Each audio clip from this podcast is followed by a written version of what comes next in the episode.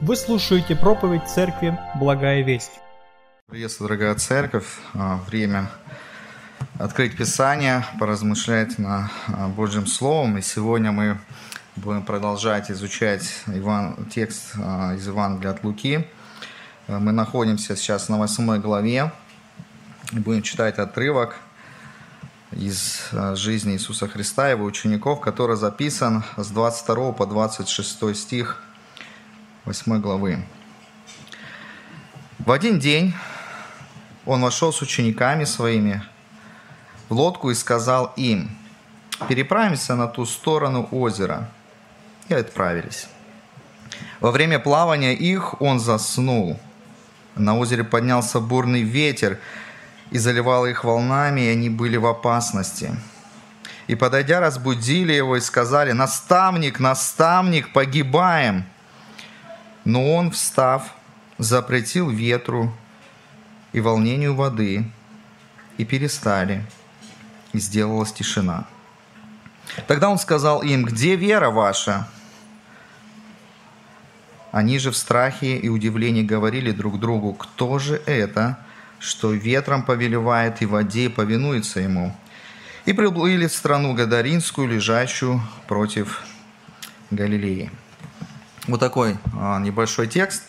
А, еще в двух Евангелиях встречается данное повествование а, о том, как они переправлялись в другую, на другую сторону Галилейского озера. Это было Галилейское озеро. Вот. И мы можем дополнить картину Луки немножко. Один из евангелистов говорит, что они отправились вечером, что все ученики были там. Поэтому, скорее всего, это была рыбацкая лодка того времени, а, ну, если так исторически посмотреть, это не совсем там лодка, как мы привыкли видеть там на два, на четыре человека, там надувная, деревянная. Рыбацкая лодка того времени была приличных размеров, где-то 8,5 метра в длину, где-то 2,3, 2,50 в ширину, достаточно высокая, примерно как кафедра. Ну, кто вот из нашей церкви знает, э, у нас есть кабинет номер 10 воскресной школы, вот примерно такого объема или площади была лодка, поэтому 12 учеников, и Иисус там вполне поместились. Это был не корабль, там не было кают, трюма, куда можно было спуститься, спрятаться, как, например, когда, помните, был такой пророк Иона, и он убегал от Бога, тоже его корабль, где он плыл, попал в шторм, но он спал спокойно не на корме, как Иисус, не там, где брызги летят от волн, дует ветер. Он спустился туда, в каюту. Иисус же спал на корме, то есть в задней части корабля. И поскольку он уснул, скорее всего, была череда очень напряженных дней у Христа, э, когда он оставлял народ, то есть он уснул достаточно крепко, что шторм его и ветер, и волны, брызги не разбудили. Как развивается наша история? Мы видим, что после научения народа а, одни евангелисты говорят, а, еще какие-то детали вставляют. Но Иисус повелевает ученикам переправиться на другой берег. Зачем? Почему вдруг Иисус решил, что ему нужно быть на другом берегу. Там есть человек, который нуждается в спасении. Это бесноватый. Знал об этом Иисус? Конечно, знал с этой целью, и Он и попросил учеников, чтобы они отправились на другой берег. Вообще мы знаем, что Иисус все делал, согласовывая свои действия с волей своего Отца Небесного. И у Христа была цель попасть на другой берег, чтобы помочь этому несчастному. Как вы думаете, знал ли Иисус о возможной опасности, которая будет во время плавания? Конечно, знал. Конечно, знал, но все равно повелевает ученикам предпринять это опасное путешествие. А знал ли Иисус, что их путешествие закончится благополучно? Что они переправятся на другой берег, он сделает то, что должен сделать, и более того, они еще и благополучно вернутся. Конечно, знал.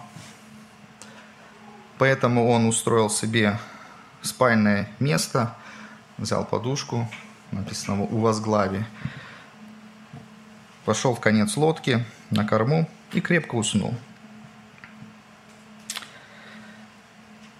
Но мы понимаем, что ученики не знали всего того, что знал Иисус. Мы видим, что ученики имели ограниченное знание, они реагировали на те события, которые происходили, и получалось, что они действовали в соответствии с теми обстоятельствами, которые на них нашли, и э, с, с ограниченностью своего знания – там были опытные рыбаки. Помните, кто были из учеников Христа рыбаками? Четверо как минимум, да? Петр, Андрей, Яков, Иоанн, сыны Громовы. Они, наверное, не раз попадали в подобные штормы, когда рыбачили, особенно по ночам. А вообще Галилейское озеро, или море, как его называют, оно было в такой местности находилось, где вот такие внезапные порывы ветра и, как следствие, штормы – были частым явлением. И, конечно же, они полагались на свой опыт, и когда начался шторм, они не разбудили Иисуса. Но когда пришла критическая точка, когда уже лодка начала заполняться водой, пришла угроза утонуть или от волн перевернуться, они разбудили Иисуса. А, в нашем тексте Евангелист Лука говорит, что они будут Иисуса со словами «Наставник, наставник, погибаем». Евангелист Матфей пишет «Господи, спаси нас, погибаем». А Марк передает даже нотки упрека «Учитель, неужели тебе нужды нет, что мы погибаем?» Везде мы видим слово «погибаем». То есть все евангелисты передают отчаяние учеников – и вот эту последнюю надежду на спасение, когда они решили обратиться ко Христу. Вот только они никак не могли себе представить, как Христос может их спасти, как Христос может помочь им в этой ситуации.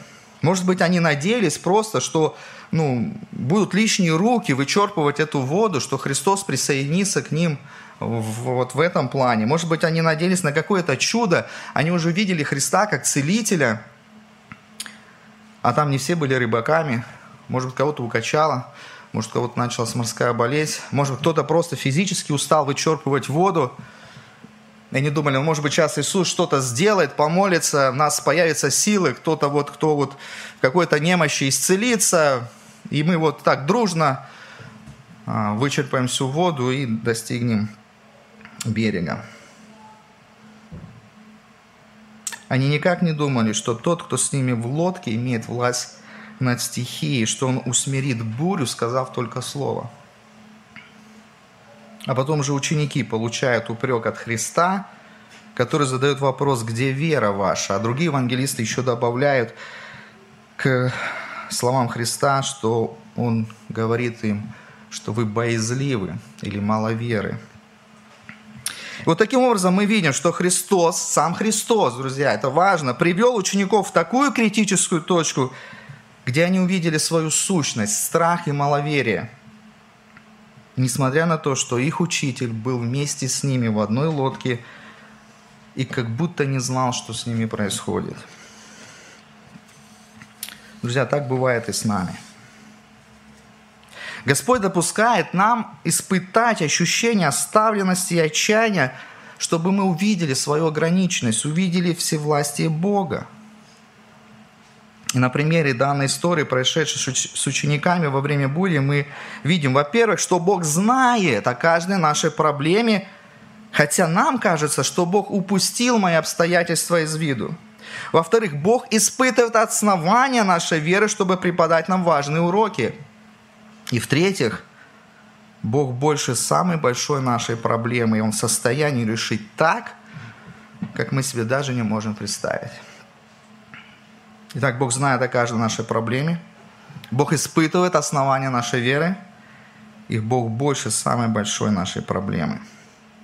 Поэтому любые штормы – в прямом и переносном смысле, если с нами наш Спаситель, с его точки зрения, я хочу подчеркнуть, с его точки зрения, это похоже просто на бурю в стакане. Хотя нам кажется, что мы оказались в самом эпицентре десятибального шторма на надувной лодке где-то в Тихом океане. Я проповедь так и назвал. Буря в стакане. Итак, давайте посмотрим сначала на действия Бога. Бог знает о каждой проблеме нашей жизни, хотя нам кажется, что Он упустил мои обстоятельства из вида. Мы уже отметили, Иисус повелевает ученикам отправиться на другой берег. У Христа есть ясное намерение помочь бесноватому, сделать из него миссионера в пределах Десятиградия. Конечно, тот факт, что Иисус уснул, друзья, Он уснул, Он не притворялся, говорит нам о том, что Христос на земле действительно был человеком. Он уставал, ему требовался отдых, пища, вода, одежда – Друзья, но это не означало, что если Христос спит, то значит без Его ведома что-то происходит в мире, неподконтрольные Ему вещи. Нет, не забывайте, что наш Бог, хотя и един, но в трех лицах. Псалом 120, с 1 по 4 стих записано. Песнь восхождения. «Возвожу очи мои горам, откуда придет помощь моя, помощь моя от Господа, сотворившего небо и землю». Не даст он поколебаться ноге твоей, не воздремлет хранящий тебя, не дремлет и не спит хранящий Израиля. Другой отрывок, передающий эту же идею из Исаия, пророк Исаия, 27 глава, 2-3 стих. «В тот день воспою о нем, о возлюбленном винограднике. Я Господь, хранитель его, в каждое мгновение напоя его, ночью и днем стерегу его, чтобы кто не ворвался в него». Эти другие подобные стихи говорят нам о важной истине. Друзья, о важной истине. Ничто не ускользает от внимания нашего Творца. Ничто. Ничто не застает его врасплох. Он бодрствует всегда. А вот нам нужен сон. Нам важно поспать. И причина как раз в том, чтобы показать нам нашу ограниченность и зависимость от Творца. Мы не боги. И когда мы спим, мир продолжает существовать, и он под присмотром, не под нашим, а под Божьим.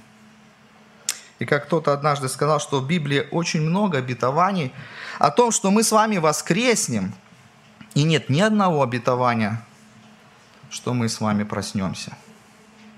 Но когда мы ложимся спать, мы настолько уверены, что завтра придет утро, и мы снова проснемся. Друзья, могло ли так случиться, что лодка все-таки пошла ко дну? Представьте версию Евангелия от Луки, где оно заканчивается как раз на этом эпизоде.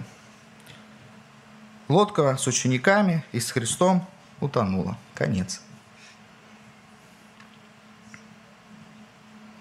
Или в последний момент Иисус просыпается – и вплавь добирается до берега. Нет, он же, дальше мы это увидим, может ходить по воде. Нет, он просто пешком по волнам дошел спокойно, а ученики утонули.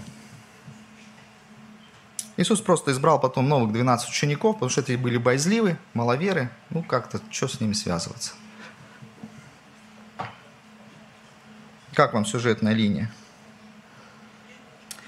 Но апостол Иоанн, нам говорит, что такого не могло быть.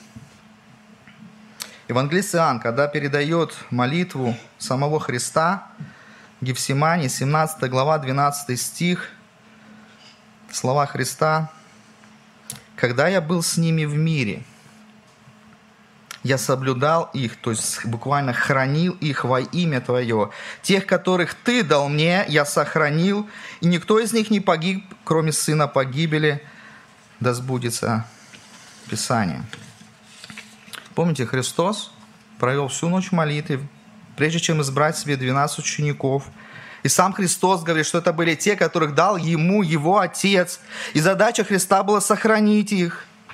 Поэтому Христос бы не проспал шторм и не допустил бы гибели учеников. И это касается нас каждого из нас. Наш Господь знает обстоятельства каждого и кто с чем борется, какие трудности пришли в нашу жизнь.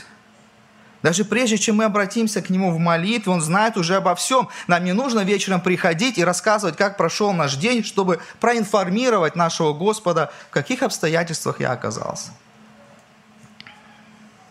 Каждая нештатная ситуация с нашей точки зрения для Бога, для нашего Творца, для нашего Спасителя вполне штатная. Будьте уверены, Богу до всего есть дело. Снова давайте обратимся к пророку Исаия, 40 глава, с 26 стиха. «Поднимите глаза ваши на высоту небес и посмотрите, кто сотворил их, кто выводит воинство их счетом? Он всех их называет по имени, по множеству могущества и великой силе. У него ничто не выбывает. Как же, говоришь ты, Яков, и высказываешь, Израиль, путь мой сокрыт от Господа, и дело мое забыто у Бога моего. Разве ты не знаешь? Разве ты не слышал? что вечный Господь, Бог, сотворивший концы земли, не утомляется и не изнемогает – разум его не следим. Да, я допускаю мысль. Я сам бываю в таких ситуациях. Когда кажется, что Он оставил нас. Когда кажется, что Он не слышит нас. Когда нам кажется, что Он не видит нас. Когда нам кажется, когда нам кажется что Он забыл про нас. Но это все ложь в которую хочет, чтобы мы поверили, кто враг душ человеческих дьявол. Нет места на земле, где бы Бог не видел, не слышал бы человека. Даже Ион, о котором мы вспоминали, когда оказался в чреве, в желудке вот этой большой рыбы, в пучине морской, оттуда Иона помолился, и Бог услышал его. И сказал рыбе, и она выплюнула его. Был только единственный, который на некоторое время пережил оставленность своим отцом. Это был Иисус Христос там, на кресте. И скажите, мы будем верить истине Писания или нашим ощущениям? Давайте верить Писанию, потому что это истина, а наши ощущения нас часто подводят.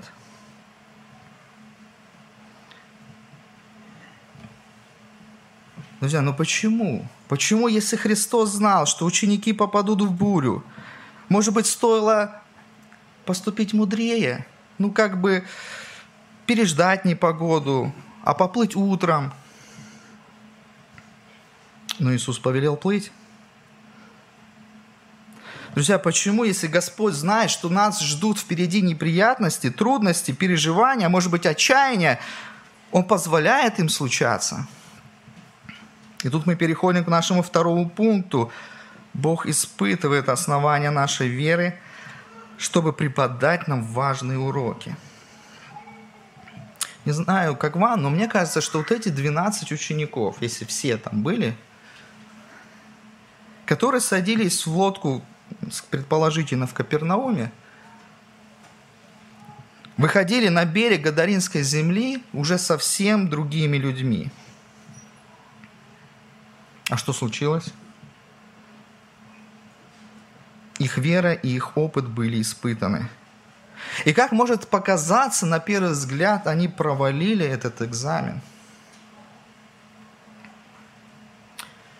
А у меня вопрос к нам. А что бы мы сделали на месте учеников в тех обстоятельствах? Как они должны были проявить твердость своей веры – упование на Бога. Какие бы вы советы, может быть, дали им?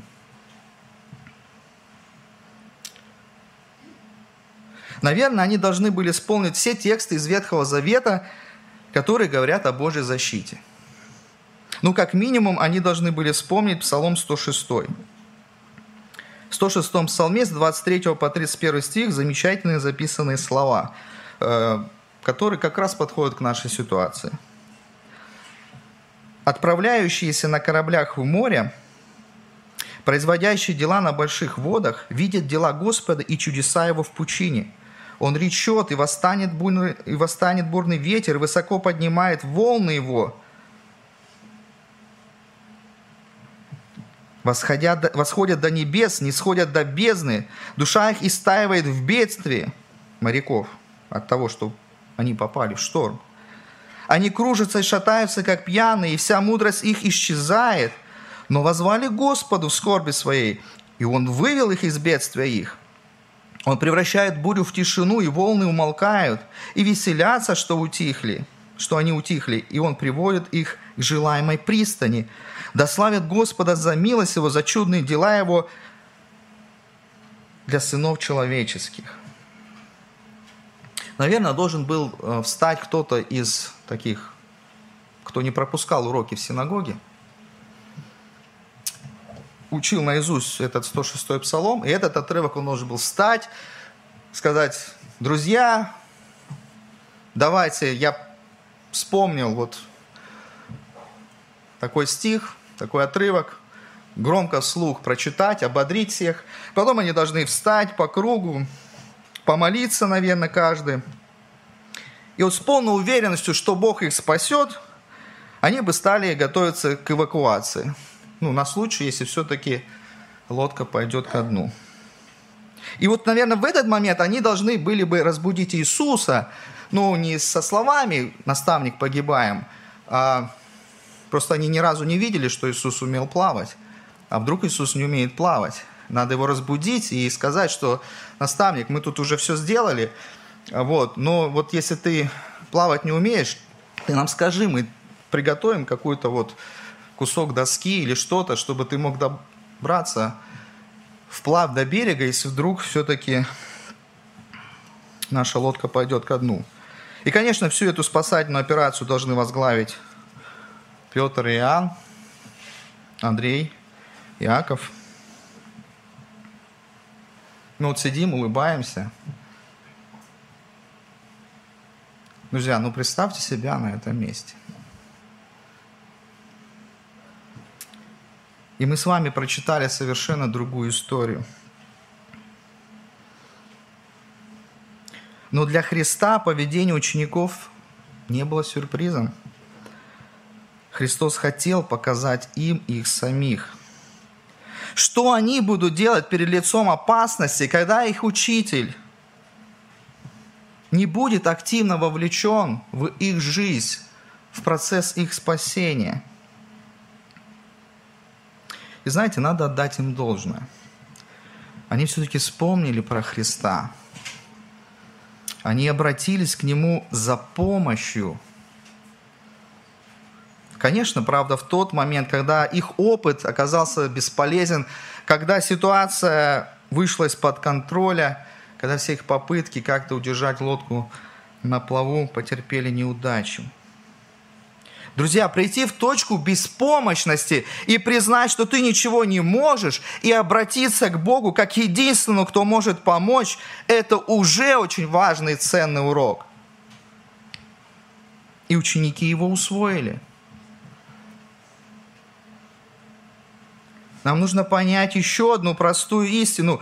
Окружающие нас обстоятельства и даже зло Бог использует, чтобы достичь нас своей божественной вечной цели –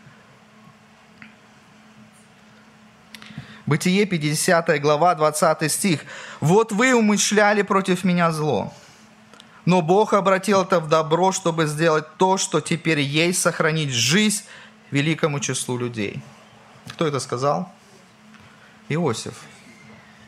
Иосиф своим братьям, которые продали его в египетское рабство.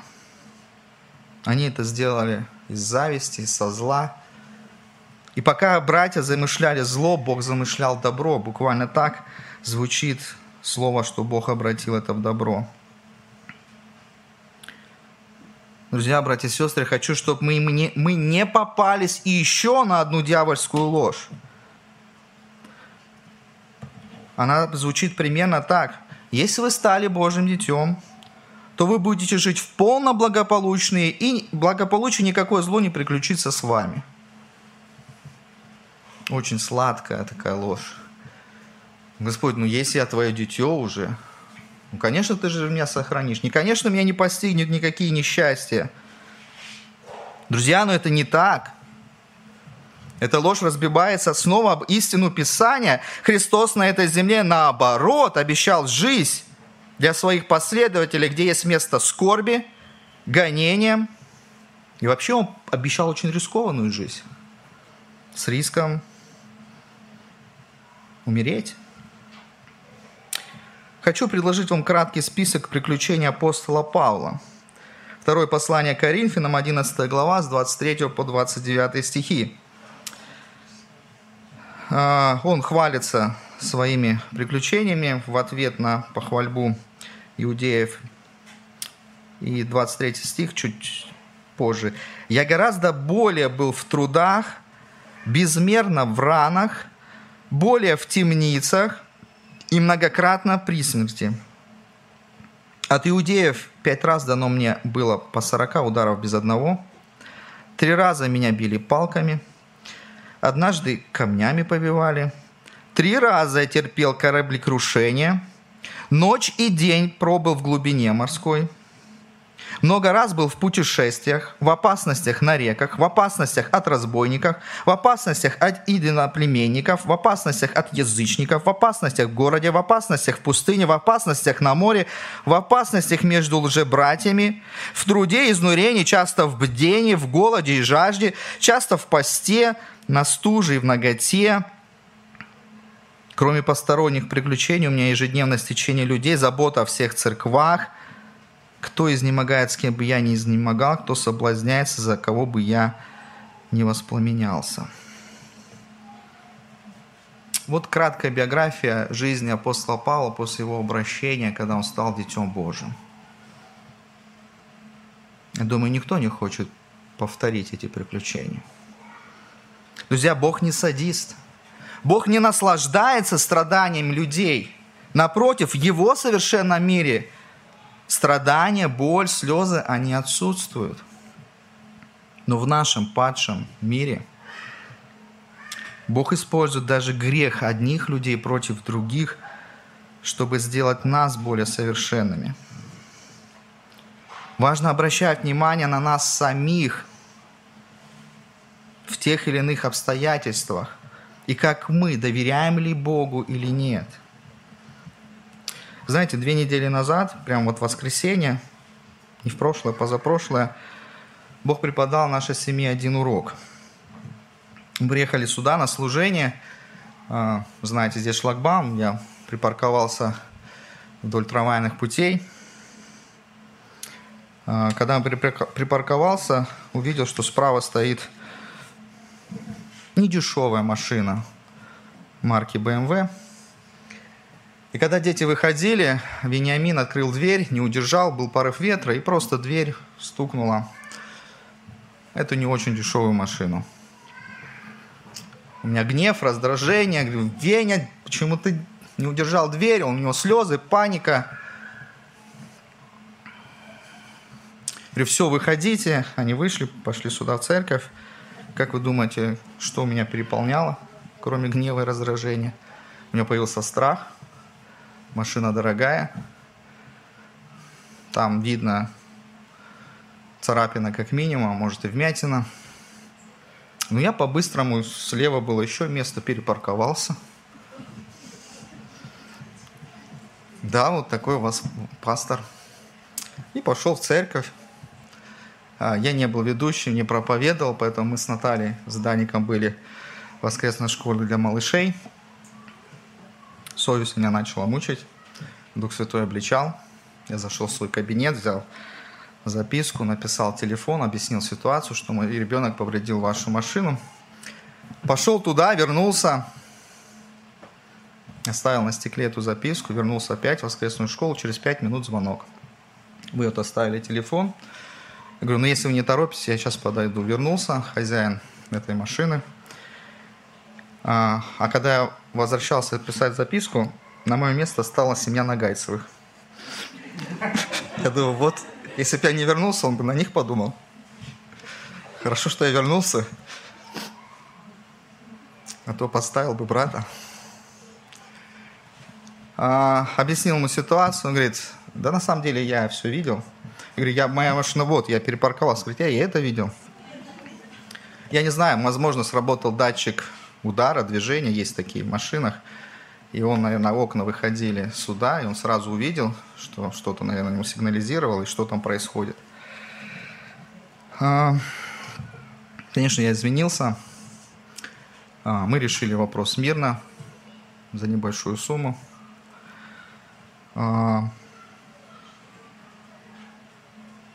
И знаете, несмотря на ну, финансовый ущерб для нашей семьи, я шел со спокойной совестью. Я шел с ощущением, что я победил свой страх все скрыть. Что я не поставил брата, его семью. Что наша семья и дети получили большой урок. Они теперь осторожно открывают двери, но это не самый ценный урок. То, что не нужно скрывать свои промахи, ошибки, преступления. И знаете, самое главное, когда я узнал, что хозяин этой машины все видел, мне было спокойно, что я не оказался в числе тех, о ком писал Петр. 1 Петра 4,15. «Только бы не пострадал кто из вас, как убийца или вор или злодей, или как посягающий на чужое». Братья и сестры, ну бывает – другие ситуации. Когда я скрываю свои грехи, когда я не хочу признаваться, во-первых, себе и тем более кому-то, что я не прав. И тогда Бог дает другие ситуации, чтобы я это увидел. Знаете, получить честное мнение о себе самого Христа гораздо лучше, чем оказаться хорошим перед людьми, хотя это далеко не так, и вы это знаете. И таким образом ученики в этой кризисной ситуации увидели, на что они способны сами по себе и как выглядит их вера, их упование. Знаете, мы не так часто сами вот по жизни сталкиваемся лицом к лицу со смертью. Многие сталкиваются, и я верю, что и знаю, среди нас есть такие, или кто смотрит нас, ну не каждый день, не так часто – но и других обстоятельствах наподобие, как вот произошла со мной, достаточно, чтобы началась буря в нашем стакане.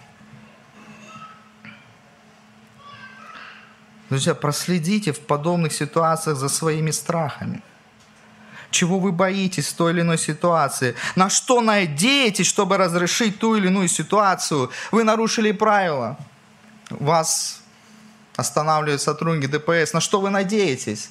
на знакомство с службе ГИБДД, что вас не лишат прав? Или когда на работе просят вас что-то сделать, вы понимаете, что вы идете против своей совести. Чего вы боитесь? Увольнение? Что вас будут говорить плохо? В какой момент мы задумываемся, что пора взывать к Богу? когда же все наши человеческие ресурсы закончились, как у учеников. Братья и сестры, друзья, честный взгляд на себя поможет нам избежать глупых ошибок, когда нам не придется выдавать себе за тех, кем мы не являемся. Это с одной стороны. А с другой стороны, мы будем испытывать большую зависимость от нашего Господа – и это наполнит нашу жизнь миром, несмотря на обстоятельства. Господь не убрал почему-то эту царапину, вмятину. Мне пришлось платить, мне пришлось испытать последствия. Но Бог наполнил жизнь миром. Знаете, правда умиротворение спокойствие пришло к ученикам не сразу. В нашей истории мы видим, что ветер утих, Волны моментально улеглись, что было не свойственно для шторма. Сделалась тишина, а души учеников наполнились еще большим страхом, потому что такого спасения от своего учителя они никак не ожидали. И мы переходим к нашему третьему пункту. Бог больше самой большой нашей проблемы, и Он в состоянии решить ее так, как мы себе даже не можем представить. Знаете, мы часто думаем так, если Бог все видит, это первый наш пункт, все знает. Если я уже увидел и понял нужные уроки, это наш второй пункт, может, пора Богу как-то уже вмешаться и изменить обстоятельства – знаете, в случае с учениками примерно так и было. Христос проявляет теперь уже божественную свою власть над стихией, которая слушается голос своего Творца. Наступают совершенно другие обстоятельства для учеников. Теперь их жизни ничего не угрожает. Лодку не качает, не заливает волной, риск пойти на дно убран. Ничто не угрожает их жизни, но они в шоке. Они перешептываются, они говорят, кто это, кто? Вы видели, что он сделал? Кто, кто это? Это их учитель, это их наставник, за кем они следуют. Но они говорят, кто это, что даже ветер, вода повинуются ему. И при всем этом, чуть ранее, они видели другие чудеса Христа, они видели исцеление, они видели уже изгнание бесов, они видели воскресение – сына вдовы из города Наин. Но они еще не видели, что Иисус может повелевать стихией. И теперь они испытывают страх другого рода, страх перед всемогуществом Христа. И снова нам нужно усвоить здесь очень простую, но важную истину. Братья и сестры, друзья, Бог, которому мы служим, которому мы поклоняемся, и чьими чьими детьми мы являемся, это Творец Вселенной. Он ее сотворил, он установил здесь законы физики, законы биологии все другие законы. Он придумал фотосинтез, он придумал человеческое тело, он придумал огромные звезды, он придумал то, что под микроскопом мы видим, как клетка и наночастицы, которые мы разглядеть даже не можем. И знаете, те, кто понимали вот эту истину, при жизни Христа, когда они встречались с, них, с Ним, а у них была нужда в чем-то, где бы Иисус мог поучаствовать, они говорили очень интересные слова. Давайте вспомним, мы этот текст уже проходили. Евангелие Луки 5, 5 глава, 12 стих. Когда Иисус был в одном городе, пришел человек весь в проказе, и, увидев Иисуса, пал ниц, умоляя и говоря, «Господи, если хочешь, можешь меня очистить. Господи, он не говорит, Господи, если ты можешь, ну исцели меня, пожалуйста. Ну, если не можешь, ну что ж, на нет и сюда нет. Нет, он приходит с полной уверенностью, Господи, ты можешь, но если только захочешь, я уйду от тебя исцеленным. Тот, кто придумал законы Вселенной, в состоянии их и нарушить. Поэтому, конечно, для нас подобные вещи выглядят как чудо, как что-то невообразимое, как что-то сверхъестественное. Но у Бога нет проблем достичь своих целей естественным, потому что это его же законы природы, или сверхъестественным способом. Для него весь наш мир и все наши обстоятельства всего лишь стакан. Почему я говорю про стакан? На самом деле Исаия пишет про ведро – Исайя 40, 40 глава, 15 стих. «Вот народы, как капля из ведра, и считается, как пылинка на весах. Вот острова, как порошинку поднимает он».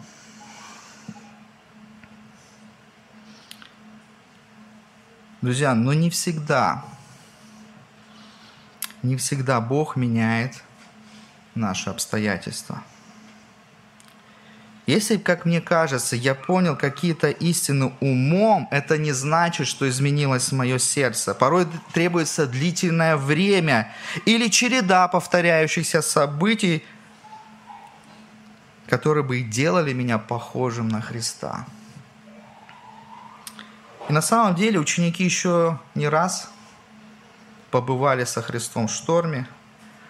Они еще увидят идущего Христа по морю, по этому же озеру Генесарецкому, Галилейскому. Они еще будут свидетелями насыщения пяти и четырех тысяч несколькими хлебами и рыбками. Они снова провалят, провалят урок упования и веры, потому что оставят и разбегутся от Христа в момент его ареста. Каждый из них пойдет по своим делам после смерти Христа. Кто-то рыбку половить, кто-то в Имаус. Но пройдет время, и все они жизнь отдадут за своего Спасителя. Мы знаем, что только Иоанн умер своей смертью, и то он испытал гонения, он был сослан за веру на остров Патмос. Все другие ученики умерли насильственной смертью за веру своего Спасителя. Бог работает над нами для достижения своих вечных целей. Бог не хочет, чтобы вот этот временный греховный мир стал для нас источником удовлетворения и счастья. Конечно, Бог может, если захочет, изменить наши обстоятельства в лучшую, э, как мы считаем, сторону. И даже так, как мы себе не можем представить. Но не всегда Он это делает для нашего же блага. Точнее, всегда Он это делает для нашего блага. Знаете, Бог не пронес чашу страдания мимо Христа. Бог не позволил Христу сойти со креста. Если бы Бог ответил на просьбы своего Сына, не было бы Голгофы, не было бы спасения, нас бы с вами не было. Ведь там на кресте оказалось все. Это полное поражение Христа. Его убили. Это конец истории. Кто из его учеников, которые пережили бурю, шторм и все те чудесные ситуации, которые произошли в момент, когда еще Христос был жив с ними, кто из учеников мог поверить, что Христос может воскреснуть? И при этом Он им об этом говорил. Он говорит, мне надлежит умереть, меня убьют. Но на третий день я воскресну. Но они не верили, никто. И при том, когда э, женщины видели ангелов, свидетельства, некоторые, помните, Мария увидела его воскресшего в саду. Когда они начали свидетельствовать, и к ученикам стала стекаться информация о том, что он жив, пока они не увидели его самого, они не верили.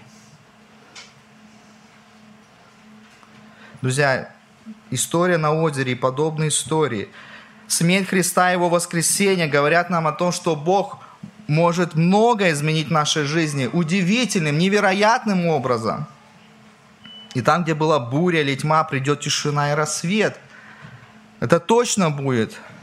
Потому что мы здесь временные жители, как сегодня мы уже слышали, Господь грядет.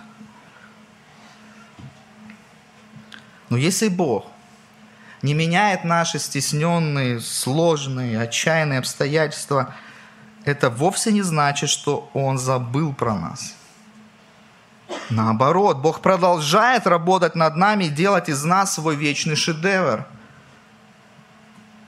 Мы получаем и усваиваем больше новых уроков в полной уверенности, что Бог знает, что сейчас для нас является самым лучшим. И если Он захочет, Он избавит нас либо от какой-то болезни, или от какой-то финансовой проблемы, или от каких-то сложностей на работе, в семье и так далее – то, что мы называем страдания.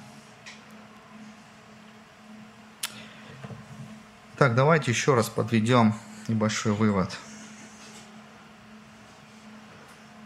Господь допускает нам испытать ощущение оставленности и отчаяния. Еще раз, это наше ощущение. Это не факт, что Бог нас оставил – чтобы мы увидели свою ограниченность, с одной стороны, всевластие Бога, с другой. И вот в этой истории, которую мы с вами разбирали, учеников в буре мы увидели, что Бог знает о каждой проблеме нашей жизни, хотя нам, опять же, кажется, что Он что-то упустил из виду. Во-вторых, Бог испытывает основания нашей веры, чтобы преподать нам важнейшие уроки и достичь божественной вечной цели. И в-третьих, Бог больше самой большой нашей проблемы. Он в состоянии ее решить. И даже так, как мы себе не можем представить, но если мы сейчас в них находимся, и еще Бог их не разрешил, значит, Бог продолжает совершать свой труд над нами. Аминь. Давайте помолимся. Господь и Бог наш, наш Творец, Творец всей Вселенной, наш Спаситель, мы благодарим Тебя, что Ты оставил такие замечательные уроки для своих учеников, и евангелисты записали их, эти слова, и мы теперь можем размышлять над них, как-то соотносить это со своей жизнью. Господи, мы хотим в каждый момент нашей жизни полностью доверяться Тебе, зная, что Ты Бог всемогущий, что Ты все держишь, все контролируешь, слышишь, знаешь про нас все. Господи, от Тебя ничто не ускользает. Ты никогда не спишь, чтобы пропустить какие-то события, происходящие в мире или в нашей личной жизни. Господи, помоги нам ухватиться за эти истины и жить в соответствии с этими истинами, Господь. И когда мы оказываемся в таких подобных штормах, сложных обстоятельствах нашей жизни, не дай нам усомниться в Твоей благости и в Твоей благой цели, которую Ты имеешь о нас – Господи, я прошу за каждого, кто слышит это слово, Господь, чтобы оно принесло ободрение, чтобы мы больше и больше уподоблялись в образ Твой, чтобы все, что происходит в нашей жизни, служило для славы Твоей и чтобы мы стали похожи на Тебя. Благослови, Господь, церковь Твою в этом, и благослови, Господь, эти истины принести нашу практическую жизнь, когда мы будем проживать эту неделю и последующие дни – что бы мы ни услышали, какие бы новости, что бы ни произошло, даруй держаться за Твою истину в Слове Твоем, за Твое Писание. Молюсь Тебе во имя Отца, Сына и Духа Святого. Аминь. Местная религиозная организация Церковь Евангелийских христиан-баптистов «Благая весть» зарегистрирована 24 июня 1999 года. ОГРН 103 773 974 3007